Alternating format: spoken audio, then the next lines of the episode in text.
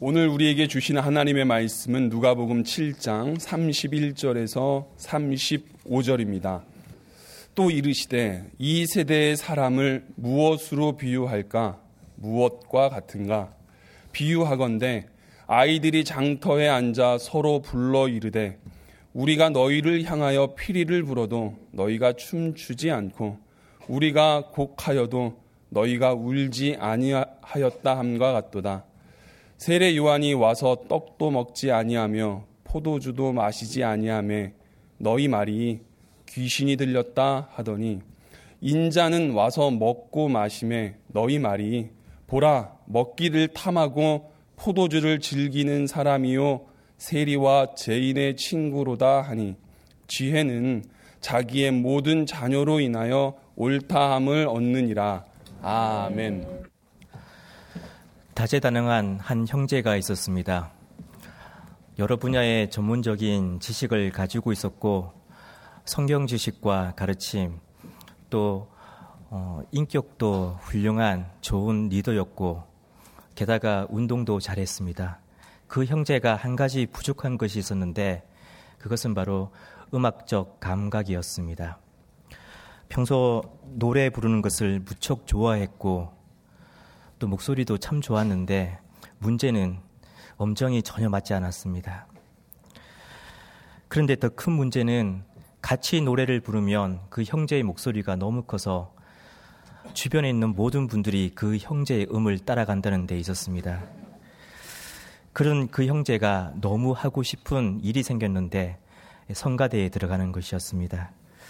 하지만 누구보다 본인이 본인의 상황을 잘 알고 있었기에 조심스럽게 계속 성가대 문을 두드렸습니다. 성가대에서는 고민을 했지만 결국 그 형제의 열정을 높이사 두 가지 조건을 따라주기를 당부하며 받아주었습니다. 첫 번째는 주변 사람의 소리를 잘 듣고 따라하라는 것이었고 두 번째는 가능하면 크게 크게 부르지는 말라는 것이었습니다. 형제는 기쁜 마음으로 두 가지를 다 수락했고 또 정말 열심히 듣고 연습한 결과 또 여러 성가분들의 성가 대원분들의 도움으로 많이 좋아지게 되었습니다. 합창곡이 사람들 귀에 아름답게 들려지기 위해서 가장 기본적인 것은 음을 정확히 소리내는 것입니다. 노래와 반주가 서로 다른 소리를 내거나 각 파트가 원래의 음을 내지 못하면 그 합창은 완성될 수 없습니다. 한 프로그램을 완성하기 위해서도 프로그램 감독의 지휘하에 출연자들 또 카메라 팀 또 기술팀 각기 다른 역할이지만 그 다른 역할로 한 화음을 만들어야 합니다. 공동체도 마찬가지입니다. 각기 다른 사람들이 모여 있지만 그 사람들이 한 지휘 아래 한 소리, 한 화음을 만들지 못하면 그 공동체는 그 공동체가 존재하는 본질적인 어, 목적과는 거리가 멀어지게 됩니다. 오늘 본문에 등장하는 바리새인과 율법 교사들은 하나님의 소리를 가장 잘 파악하고 하나님의 소리에 한 화음을 가장 잘 맞출 가능성이 있었던 사람들이었습니다. 율법을 가까이에 두어 읽고 해석하며 적용하는 일에 누구보다도 열심이었기 때문입니다. 그런데 이들이 불협화음을 내고 있습니다. 본문은 이렇게 시작합니다. 31절입니다. 또 이르시되 이 세대의 사람을 무엇으로 비유할까 무엇과 같은가 여기서 이 세대의 사람은 특별히 바리새인과 율법 교사들을 의미하지만 늙게는 그들과 같은 사람들을 가리키기도 합니다. 이들이 어떤 사람들이고 무엇과 같은 자들인지 예수님은 비유로 설명합니다. 비유는 이렇습니다. 32절입니다. 비유하건대 아이들이 장터에 앉아 서로 불러 이르되 우리가 너희를 향하여 피리를 부르도 너희가 춤추지 않고 우리가 곡하여도 너희가 울지 아니하였다 함과 같도다. 예수님은 당시 일상적인 놀이를 하고 있는 아이들의 모습에서 예를 끌어와 비유했습니다. 아이들은 결혼식이나 장례식을 흉내내며 놀이를 하고 있었습니다. 즉 결혼식이나 장례식 곡에 맞추어 행동하는 놀이입니다. 피리를 부는 것은 결혼을 축구하는 춤을 추라는 신호인데 그렇다면 누군가 피리를 불면 그 피리에 맞춰 춤을 추어야 놀이가 됩니다. 애곡하는 것은 장례를 나타내는 일입니다. 애곡을 하면 그 신호에 맞는 행동은 슬피 우는 것입니다. 그런데 피리를 불어도 또 애곡을 하여도 이 신호에 제대로 반응하고 있지 않는 아이들이 있었는데 바로 이 아이들이 바리새인과 율법 교사들의 모습과 같다는 것입니다. 바리새인과 율법 교사들은 30절에 보면 요한의 세례를 받지 아니하므로 그들 자신을 위한 하나님의 뜻을 저버린 자들이었습니다. 즉 회개하라는 요한의 외침에 반응하지 않은 자들이었습니다. 29절에 나오는 요한의 세례를 받고 하나님을 의롭게 한 백성과 세리들과는 반대의 길을 걷고 있는 자들이기도 했습니다. 회개할 필요가 없다 여겼고 스스로 의롭다 생각했습니다. 율법을 해석하고 지키는 일에 누구보다 열심이었던 바리새인과 율법 교사들은 그 열심을 자랑하고 자부할 게 아니라 하나님의 신호에 민감하게 반응했어야 했습니다. 하나님께서 내시는 그 소리에 누구보다 민감하게 반응하여 화음을 이루기 위해 노력했어야 했습니다. 스스로 죄인임을 알고 하나님을 의롭게 하는 일의 선두에 서 있어야 했습니다. 그런데 하나님을 누구보다 잘 안다고 자부하던 그들이 오히려 불협화음의 길을 걸었습니다. 하나님의 소리를 제대로 듣지 못했고 하나님의 소리에 자신을 맞추려 하지 않았습니다. 그들은 오히려 세례 요한과 예수님에 대해 이렇게 말했습니다. 33절에서 34절입니다. 세례 요한이 와서 떡도 먹지 아니하며 포도주도 마시지 아니하며 너희 말이 귀신이 들렸다 하더니 인자는 와서 먹고 마시매 너희 말이 보라 먹기를 탐하고 포도주를 즐기는 사람이요 세리와 죄인의 친구로다 하니 세례 요한은 떡도 먹지 않고 포도주도 마시지 않았습니다. 마가복음 1장 6절에 보면 세례 요한은 메뚜기와 석청 즉 메뚜기와 야생꿀을 주식으로 먹고 살았습니다. 그는 빵과 포도주를 주식으로 먹고 살던 일반 사람들과는 생활 방식이 많이 달랐습니다. 이런 세례 요한의 금욕적인 삶은 바리새인과 율법 교사들인 자신들과는 맞지 않는 이질적인 삶이었습니다. 그래서 그들은 세례 요한을 귀신이 들렸다라고 단정해 버렸습니다. 그들은 하나님 나라의 임박성과 회개의 절박성을 보여주기 위해 자기 부정적인 삶을 살았던 세례 요한의 본질적인 삶은 전혀 헤아려 보지도 않았고 관심도 없었습니다. 오로지 자신들과 맞지 않는 이질적인 생활 방식을 트집잡아 요한을 거부하고 비난했습니다. 예수님에 대해서도 마찬가지입니다. 사회적으로 소외당한 사람들과 함께 어울리며 식탁의 교제를 나눈 예수님을 향해 바리새인들 바리새인과 율법 교사들은 먹기를 탐하고 포도주를 즐기는 사람이요 세리와 죄인의 친구라고 비난했습니다. 그들은 예수님의 행동 속에 숨어 있는 하나님 나라의 비밀을 전혀 생각해 보려고 하지 않았습니다. 단지 자신들의 규정과 방식에 맞지 않는다는 그 이유만으로 모든, 모든 것을 판단하고 비난했습니다.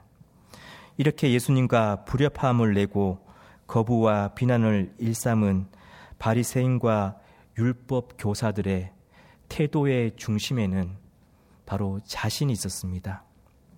다시 말하면 본문에서 보여지는 하나님의 뜻을 저버린 바리새인과 율법 교사들의 그 마음에는 자기 중심성이 크게 자리 잡고 있었습니다. 그 어떤 것도 자신들이 규정해 놓은 삶의 방식에 꿰뚫고 들어오지 못하도록 큰 벽을 만들어 놓았습니다. 그들이 율법을 연구하고 해석함에도 또 삶에 적용함에도 그 벽은 거대한 기준이 되어 버렸습니다.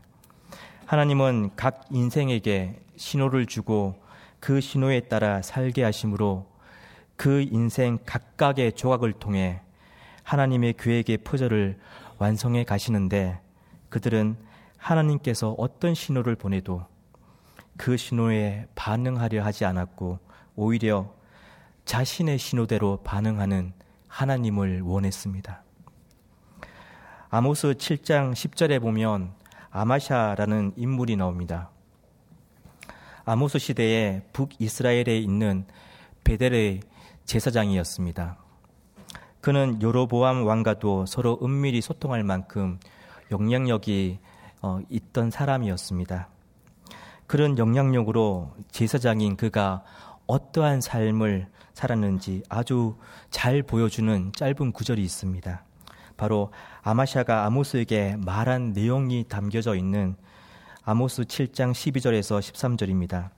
제가 세번역 성경으로 읽겠습니다. 아마샤는 아모스에게도 말하였다. 성견자는 여기를 떠나시오. 유다 땅으로 피해서 거기에서나 예언을 하면서 밥벌이를 하시오. 다시는 베델에 나타나서 예언을 하지 마시오.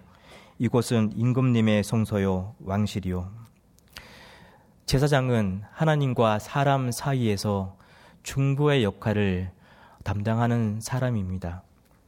백성을 대신해서 하나님께 제사 드리는 일을 했는데 이 의미는 단순히 행위적인 것만 의미하는 것이 아니라 하나님 중심적으로 살며 하나님을 섬기는 본을 보여야 하는 것까지 다 포함하고 있습니다.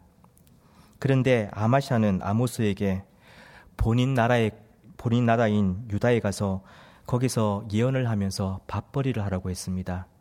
이 말은 아마샤에게 지금 제사장이라는 이름은 밥벌이를 위한 수단이 되어 있다는 말입니다.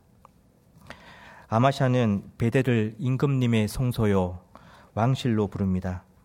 성소는 하나님께서 당신을 위해 구별해 놓으신 장소입니다. 그런데 아마샤는 성소를 하나님을 위한 곳이 아닌 왕을 위한 곳으로 여겼습니다. 하나님을 경외함으로 그분의 말씀을 바르게 전하고 삶으로 살아내야 하는 제사장이 오히려 권력에 붙어 그들에게 듣기 좋은 평안, 축복의 메시지만 전하고 있다는 것입니다. 자신의 관심은 하나님이 아니었습니다. 그러니 당연히 제사장이 돌보아야 할, 돌아보아야 할 백성도 그의 관심이 아니었습니다. 그의 관심은 밥벌이였고 그 밥벌이를 위해 자신의 위치를 유지하는 것이었습니다. 그에게 눈에 가시는 개혁을 외치는 아모스였습니다. 자칫 잘못하면 자신의 입지가 흔들리고 생계마저 위협을 받을 수 있었기 때문이었습니다. 그에게 최선은 잘 구슬리든 모함을 하든 아모스를 이스라엘 땅 밖으로 내보내는 일이었습니다. 이런 아마샤의 모습에서 자기 중심성을 생생히 볼 수 있습니다. 이런 자기 중심성의 모습은 오늘날의 사회 곳곳에서도 곳곳에서도 다양한 형태로 보여지고 있습니다. 한때 자기 중심적인 사고를 잘 보여주는 어떤 글이 인터넷상에서 유행처럼 번지기도 했는데 그 내용 중 몇 가지를 읽어 드리겠습니다. 내가 침묵하면 생각이 깊은 것이고 남이 침묵하면 아무 생각도 없는 것이다. 내가 화를 내면 소신이 뚜렷한 것이고 남이 화를 내면 인간됨의 그릇이 모자란 것이다. 내가 생각해낸 것은 창조적이며 혁신적인 것이고 남이 생각해낸 것은 웬 뜬구름 잡는 소리다. 내가 약속을 어기면 어찌하다 보면 사람이 그를 수 있는 것이고 남이 약속을 어기면 사람이 그럴 수는 없는 것이다. 내가 말을 많이 하면 다양한 화술이고 남이 말을 많이 하면 지성이 없는 수다이다. 내가 한 우물을 파면 전문가이고 남이 한 우물을 파면 우물한 개구리다. 남의 차가 새치게 하는 것은 얌체족이고 내가 끼어드는 것은 급한 용무가 생겨서다. 재미있게 읽고 넘길 수 있는 글이지만 현재를 살아가는 우리 내면에 잠재되어 있기도 하고 또 의도치 않게 자주 우리 삶의 표면에 드러나기도 하는 자기 중심성을 잘 꼬집은 곰곰이 되짚어 보아야 할 글이기도 합니다. 요즘 갑질 사회라는 말이 대두될 만큼 지금 사회에서는 갑질이라는 현상이 심각한 문제가 되어 있습니다. 그런데 사실 곰곰이 생각해 보면 오늘날만의 문제는 아닐 겁니다. 역사 이래로 인간이 이룬 사회에서는 어느 곳이든 계속 존재해 왔던 일이기도 할 것입니다. 단지 사회적 문화적 인식이 그것을 용인해 왔거나 또는 용인할 수밖에 없었던 시대에는 수면 위로 떠오르지 않았을 뿐입니다. 바로 이 갑질이라는 현상이 죄성을 가진 인간의 자기 중심성을 잘 보여주는 한 예라고 볼 수 있습니다. 이뿐이 아닙니다. 믿음의 공동체 안에서도 자기 중심성은 여러 형태로 드러나고 있습니다. 바리새인과 율법 교사들은 자신들은 누군가를 잘 섬기는 사람들이라고 생각했을 것입니다. 즉 자신들의 그 열심이 다른 사람들의 신앙을 경고히 하는데 돕는다고 생각을 했을 것입니다. 그런데 그들의 열심은 오히려 다른 사람을 억압하는 일이 되어버렸습니다. 이유는 자기 중심적인 섬김, 섬김과 열심이었기 때문입니다. 그들은 섬김의 근원도 또 섬김의 대상도 바로 알지 못했습니다. 그랬기에 자기 중심성에서 비롯된 그들의 섬김은 바른 섬김이 될 수 없었습니다. 마찬가지로 그들의 열심도 그 목적과 방향이 빗나간 열심이 되어버렸습니다. 우리의 섬김의 근원은 예수 그리스도로부터 비롯되어집니다. 값없이 베풀어 주신 사랑, 값없이 섬겨 주신 그 섬김이 바로 우리가 주위에 흘려보내야 하는 사랑이고 섬김입니다.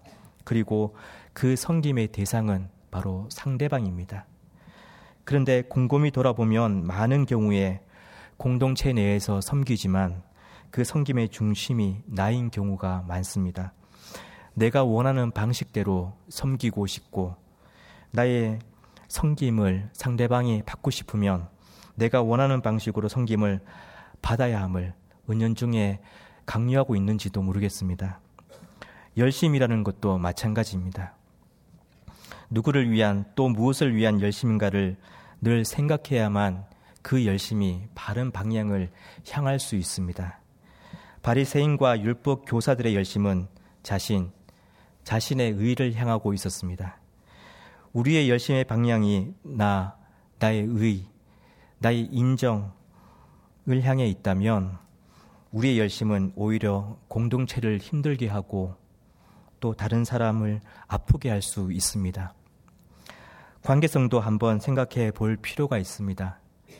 교회만큼 다름이 존재하는 곳도 흔하지 않은 것 같습니다. 지역, 신분, 학력, 나이, 성격, 기호 등 참 많이 다른 사람들이 주님의 이름으로 모인 곳이 교회입니다. 다르지만 삼일째 하나님을 주인으로 모시며 한 몸을 이루는 곳이 교회입니다. 그런데 자기 중심성은 교회가 반드시 이루어야 할 하나됨과 보편성을 깨어지게 합니다. 다름은 틀린 것이 아니라 인정하고 용납해야 하는 것임에도 자기 중심성은 다름을 인정할 수 없게 하고 다름을 불편하게 여기게 하며 더 나아가 다름을 틀렸다고 생각하게 합니다. 그래서 누구나 들어와 주님 안에서 한 하모니를 이루어야 하는 교회가 그 하나됨과 보편성을 잃어버릴 수 있습니다. 믿는 우리에게는 예수 그리스도의 흔적이 있고 주어진 말씀이 있습니다. 주신 말씀을 통해 우리 내면에 말씀하시는 성령님의 음성에 늘 귀를 기울이며 그 말씀으로 우리 자신을 잘 살필 때 자기 중심성이라는 유혹을 이겨낼 수 있고 주님 중심의 방향으로 우리의 시선과 내면을 맞출 수 있게 됩니다. 그때 35절의 말씀이 우리에게 일어나게 됩니다. 35절입니다. 지혜는 자기의 모든 자녀로 인하여 옳다함을 얻느니라. 여기서 지혜는 하나님의 뜻과 계획을 의미합니다. 그리고 자기의 모든 자녀는 지혜의 자녀를 말하는데 하나님의 뜻을 따르는 자들 29절에 보면 하나님의 말씀을 받아들이고 하나님을 의롭다 한 자들을 가리킵니다. 종합해 보면 이 구절은 하나님의 계획과 뜻이 옳다는 그 사실이 하나님의 자녀를 통해 입증될 것이라는 말입니다. 즉 예수 그리스도 중심성으로 살아가는 자들에게는 반드시 예수 그리스도가 진리이심이 드러나게 된다는 말입니다.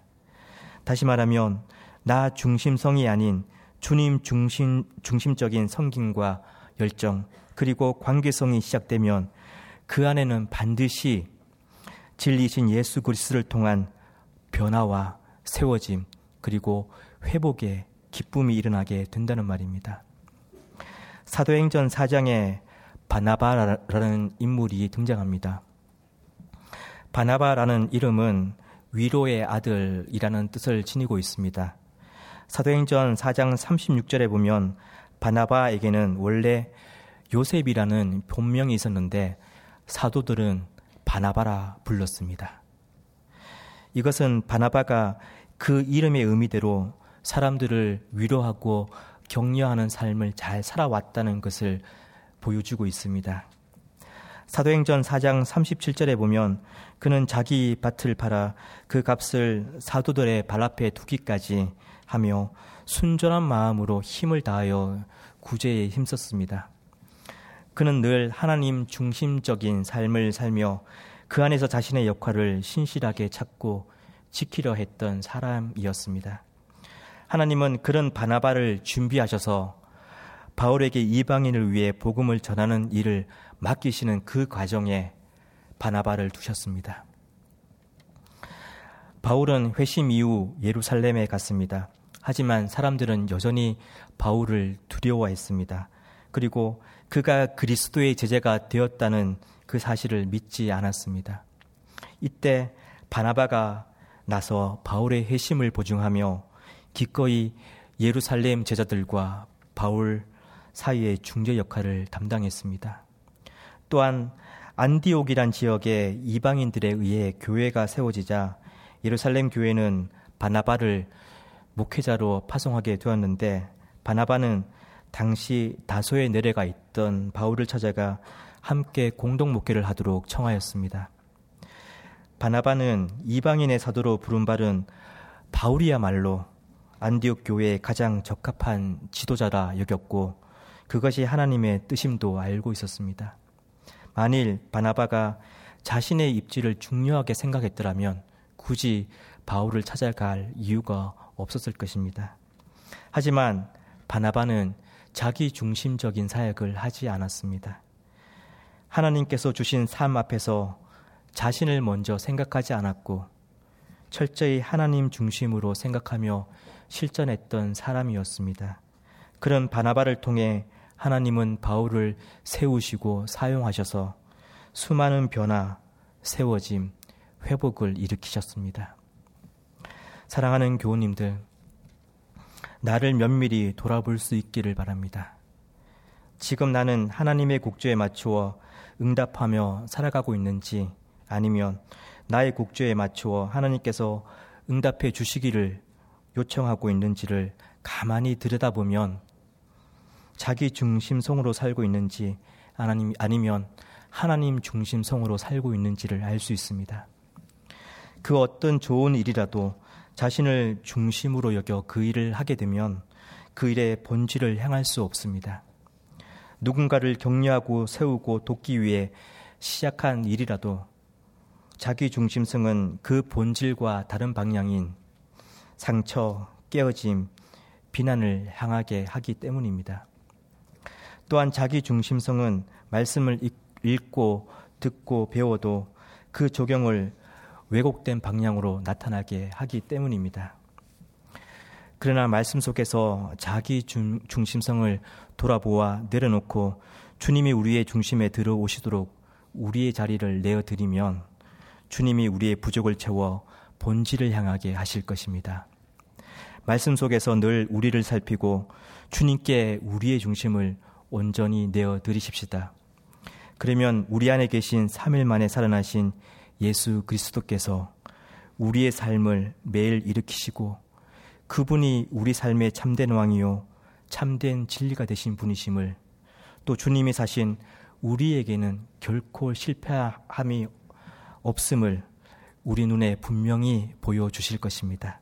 그뿐 아니라 그는 우리의 삶을 통해 우리가 처한 곳에서 만나는 사람들에게도 예수 그리스도를 통한 변화와 세워짐 그리고 회복을 경험케 하심으로 주님은 당신만이 참 생명이시고 진리이심을 반드시 입정하실 것입니다.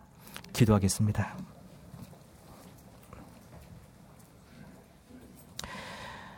주님께서 우리에게 들려주시는 아름다운 소리가 있습니다. 그 소리는 영원한 생명을 향한 소리이고 우리가 마땅히 서서 가야 할 그 한 길에 대한 소리입니다. 바리새인과 율법 교사들은 그 소리를 듣지 못했습니다. 아니 들으려 하지 않았습니다. 세상의 소리가 아름답게 들렸기 때문입니다. 그래서 세상을 향한 자신의 소리에 마음을 모았고 주님의 소리에 반응하기를 거부했습니다. 오히려 그들의 소리에 주님이 반응하기만을 요구했습니다. 주님, 때로 우리의 모습 같아 보입니다. 주님, 주님의 말씀 안에서 나 중심성의 소리를 분별할 수 있게 해 주시옵소서. 보이기는 화려하고 아름답게 치장되어 있지만 결국 상처, 깨어짐, 그리고 절망으로 얼룩질 나 중심의 소리를 철저히 거부하게 하시고 살아남과 참 생명으로 반드시 이어지게 하실 주님의 소리만 마음에 담고 따르며 살게 해 주시옵소서. 그런 우리의 삶에 예수 그리스도를 통한 변화, 세워짐, 그리고 회복의 기쁨이 일게 하시고 또 그러한 우리의 삶을 주님만이 참 생명이시고 진리심을 세상에 입증하는 귀한 통로로 사용하여 주시옵소서 예수님의 이름으로 기도드립니다. 아멘.